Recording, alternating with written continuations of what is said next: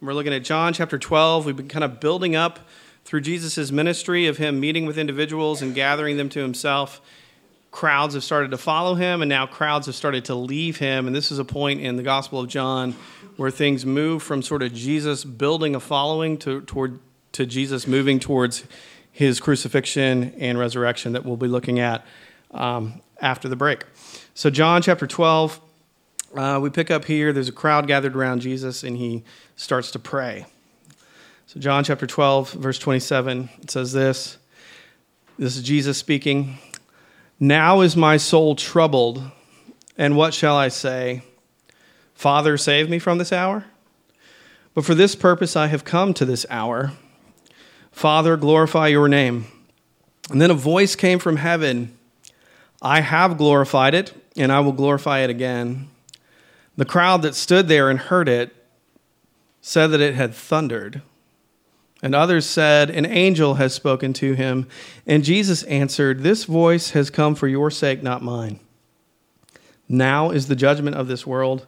Now will the ruler of this world be cast out.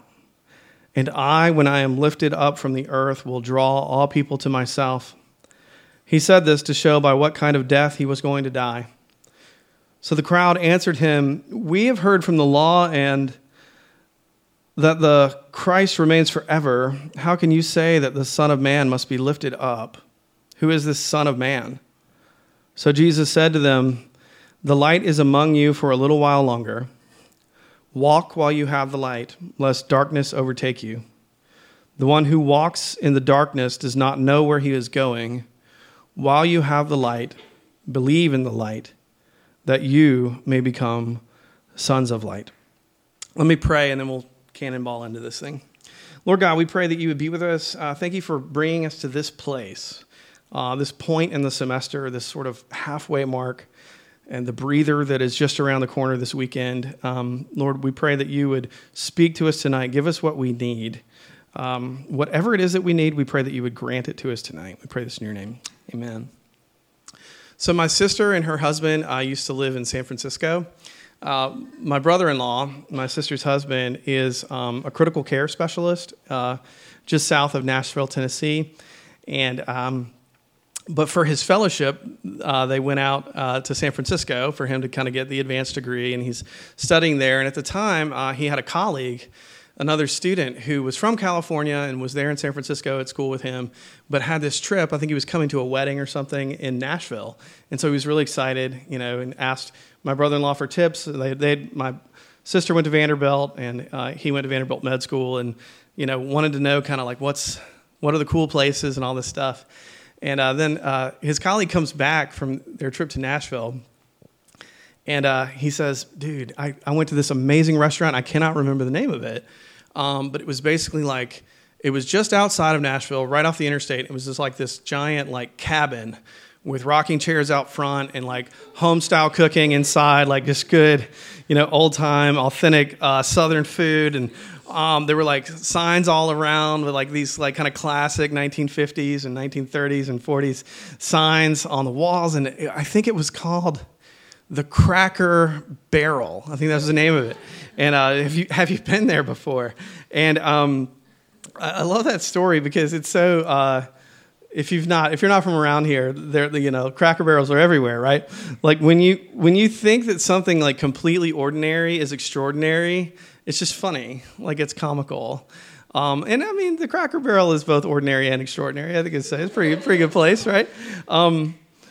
However, so it's funny that he thought it was like this special, cool Nashville spot. But when you see something extraordinary and you think it's ordinary, that's not comical, that's tragic. It's sad. And what we just read was something like incredibly extraordinary. Did you catch it? Did you see it? Here's what was extraordinary. We got to listen into a conversation within the Trinity. The Christian God, the God of the Bible, is triune, God in three persons, Father, Son, and Holy Spirit. That's why we just sang about that a minute ago. And according to the Bible, the Father, Son, and Spirit have existed from all eternity. Even before creation was made, they existed together in relationship and were in constant conversation. But this is one of the rare moments in the Bible where we actually get to listen in on two persons of the Trinity while they talk to each other, as God the Son and God the Father converse out loud in front of people. And I'm dying to know what they're talking about. Like, what would they have talked about for all eternity? We don't really know what they talked about before the creation of the world, but at least part of what they were talking about was what they're talking about here, which is glory. Jesus says to his Father, "Glorify yourself," and then the Father responds, "I have glorified myself, I have glorified my name, and I will glorify it again." This idea of glory, and we see this principle here, that God glorifies himself. God glorifies himself. So I want to ask the question, why does he do that? Why does God glorify himself? Is he a narcissist? Is he a megalomaniac? Do we need to disable his Twitter account? Someone, please make it stop, right? Is this what it is? Is he this cosmic narcissist? Do you guys remember when you were little kids and you were staying up late and your parents let you watch the VMAs because your favorite person, Taylor Swift, was going to... Remember this? You guys know the story? Taylor Swift gets, I think it was her first VMA, and what happens? She's receiving the award, she steps to the microphone, and up onto the stage leaps Kanye. You know the story? I'm going to let you finish, but... Beyoncé had the best album of all, or the best video of all time, right? And this made shockwaves. Like, nobody cares about the VMAs, but for 10 minutes we did, because Kanye did Taylor and the VMAs a favor, by the way, in doing this. But at the same time, in that moment, everyone's like aghast. Like, you can see Taylor Swift's face, like, what's happening right now? What is going on? And that was the point in sort of modern cultural history where people started to get a little worried about Kanye. Like, we weren't just like, we're like, what, is he okay?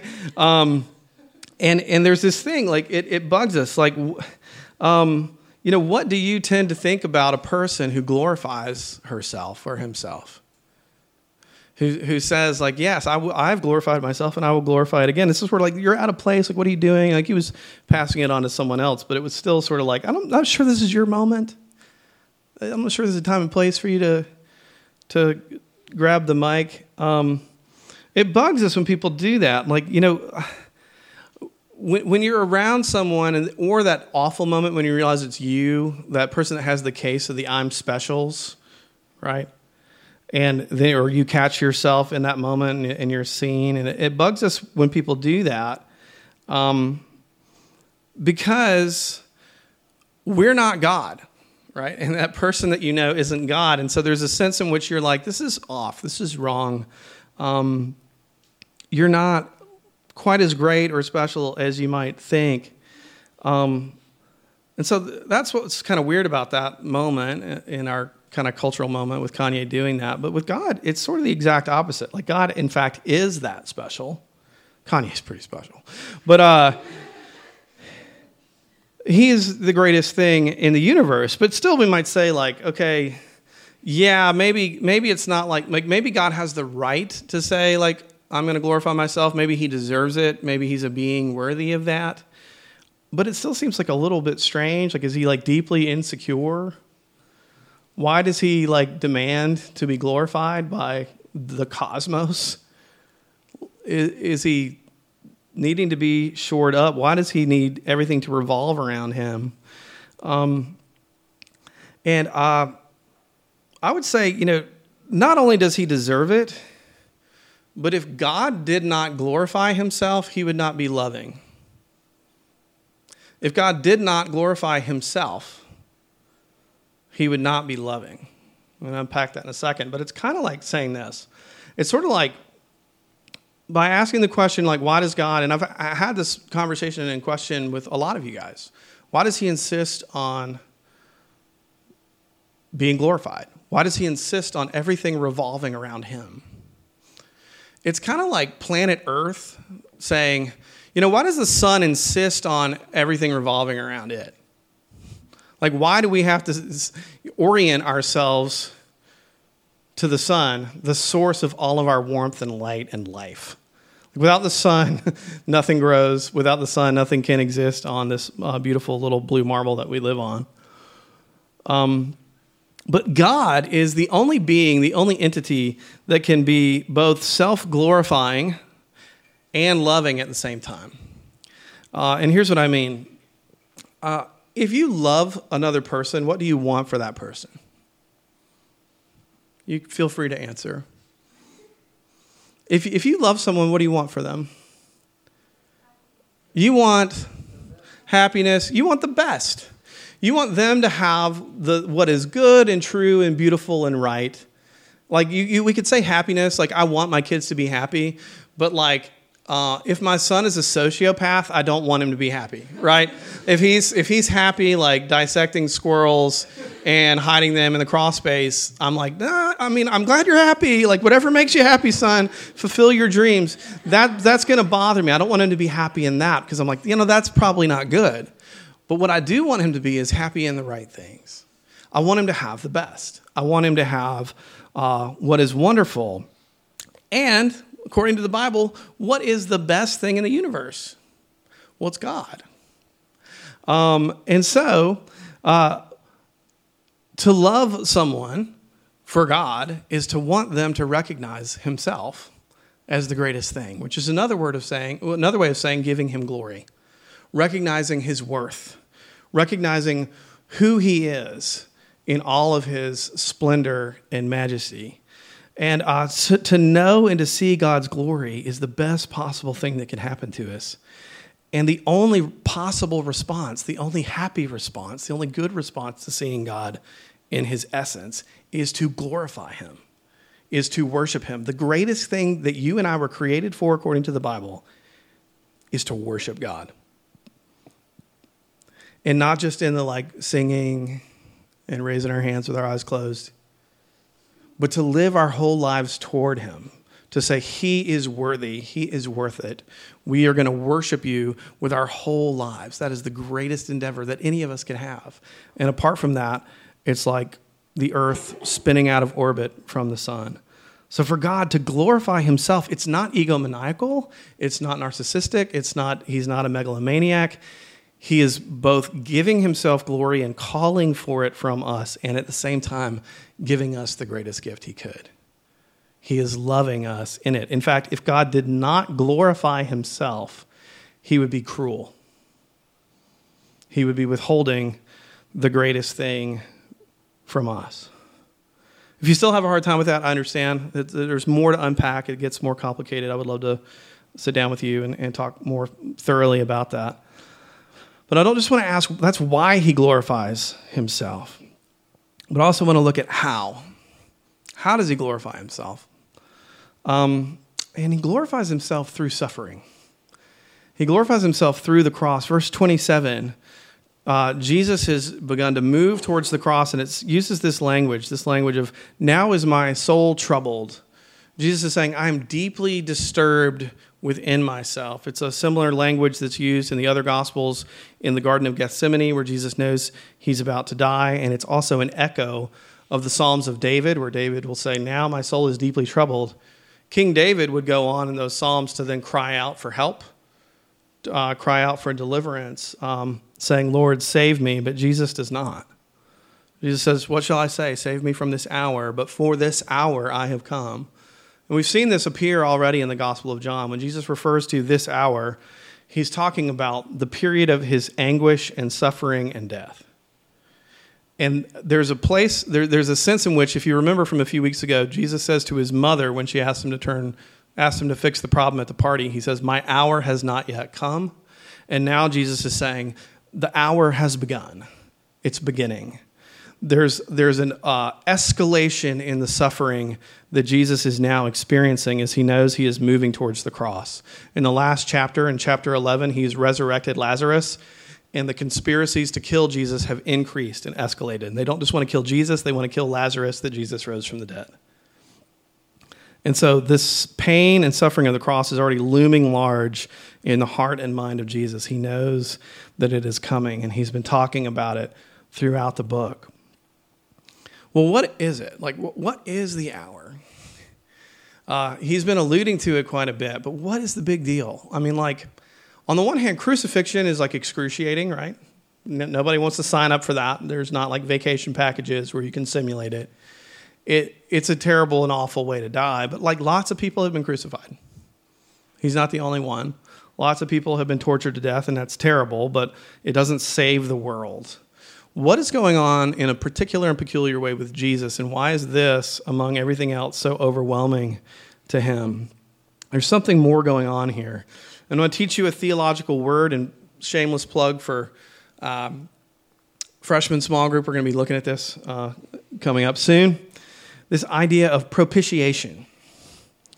Ready? Propitiation. It's this concept that's embedded in the New Testament. Paul refers to it very specifically. And it's this idea that we can't really understand the significance of the hour and the significance of the cross without it. Propitiation basically means this. It means not just that Jesus sort of volunteers to die physically in our place, but the notion of when the Bible calls him a propitiation for us, it's this idea that a propitiatory sacrifice is one that satisfies the wrath of God. So the notion is this: the punishment that all of our sins deserve, every consequence of death and humiliation and shame and wrath that belongs to us, was sort of... did you guys ever drink concentrated orange juice as a kid? Or probably all the orange juice at the calf is this. You know, you ever had like the fresh squeeze stuff, like the Tropicana and the fancy jug with the pulp? But then they have these like frozen cans where they've taken orange juice and they've dehydrated it and then they mush it in. And then if you add water, it makes gallons. It's not very tasty. It's not great. It's what I grew up on. But it's this notion that like God has taken, if you can imagine this, the notion that like every sin, every wrongdoing and all the consequences of that, and he has saturated them down together and put them on Jesus on the cross. That all of that has been poured out on him, such that Jesus would cry out, as we sang a moment ago, the Father turns his face away, where Jesus on the cross says, my God, why have you forsaken me? Both just why have you left me here alone to die, but why am I suffering the punishment that you have for me? And here's my point with this. When Jesus talks about, I will be lifted up, and he says that he said this to say the means through which he was going to die. The God who insists on glorifying himself, glorifies himself through the cross of Jesus, through his suffering and his dying in our place. When Jesus uses that phrase, that the Son of Man will be lifted up. It's this. John is famous for this. He does this double entendre.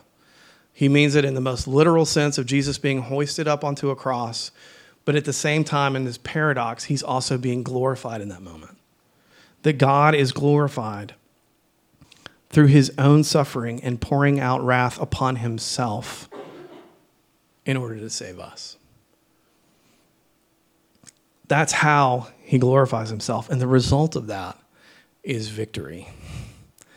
That in his death and in his defeat, Jesus becomes the victor. Verse 31 says, now the ruler of this world is cast out. It's this idea of Jesus coming into our world and upturning the tables as he does in the courtyard where he sees poor people being exploited and outsiders from the worshiping community being kept away from the temple of God. And Jesus flips the tables and cracks the whip, and he's saying, I have come to conquer every enemy, every spiritual force that is against humanity and against my Father, and I am driving them out. I am throwing out the ruler of this world, and when I am lifted up, I will draw everyone to myself, granting them forgiveness and blessing and life to all kinds of people.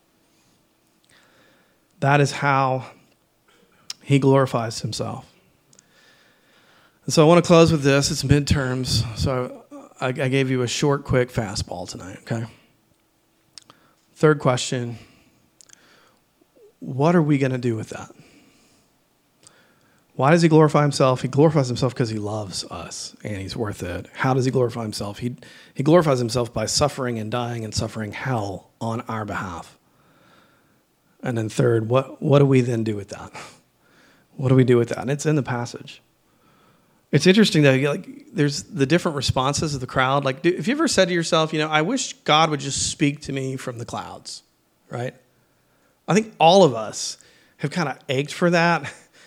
You know, like, I understand, I can see that God exists, that he's real, it makes sense to me, but you know, I just once would wish God would just directly speak to me.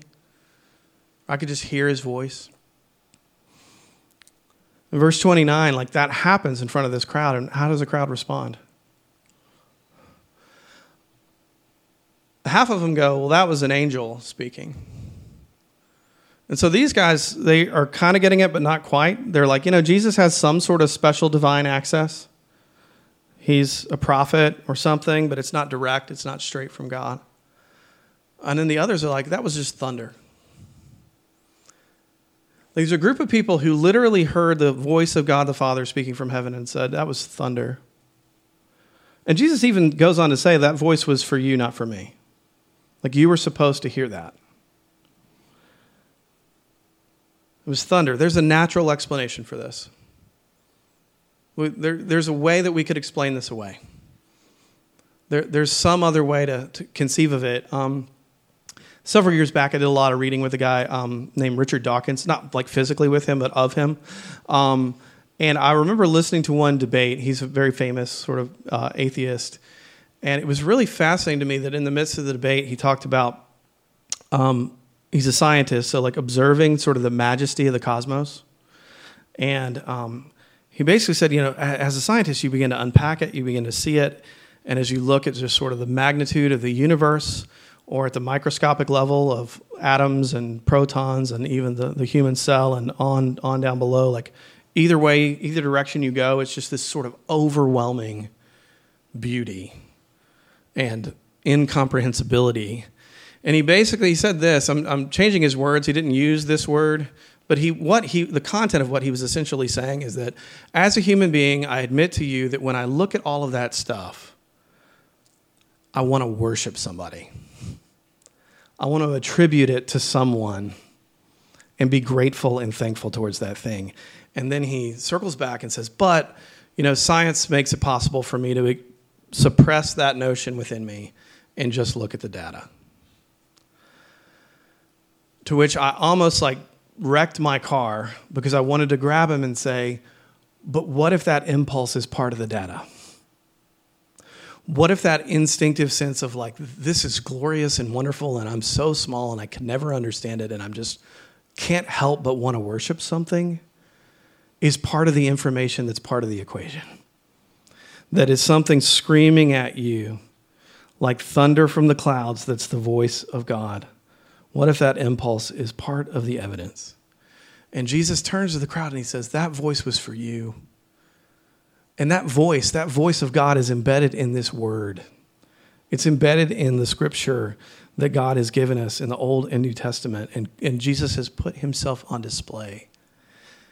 What are you going to do with the revelation of his glory? Jesus says, the light is with you for a little bit longer. And while you have the light, believe so that you may become sons of light. It's this incredible command and promise at the same time where he is saying, back to the earth and sun metaphor, if you go out to outer space and you look at the earth, it glows with splendor. And he is saying, when you are in touch with my light, when you believe in this light, you become a son of light.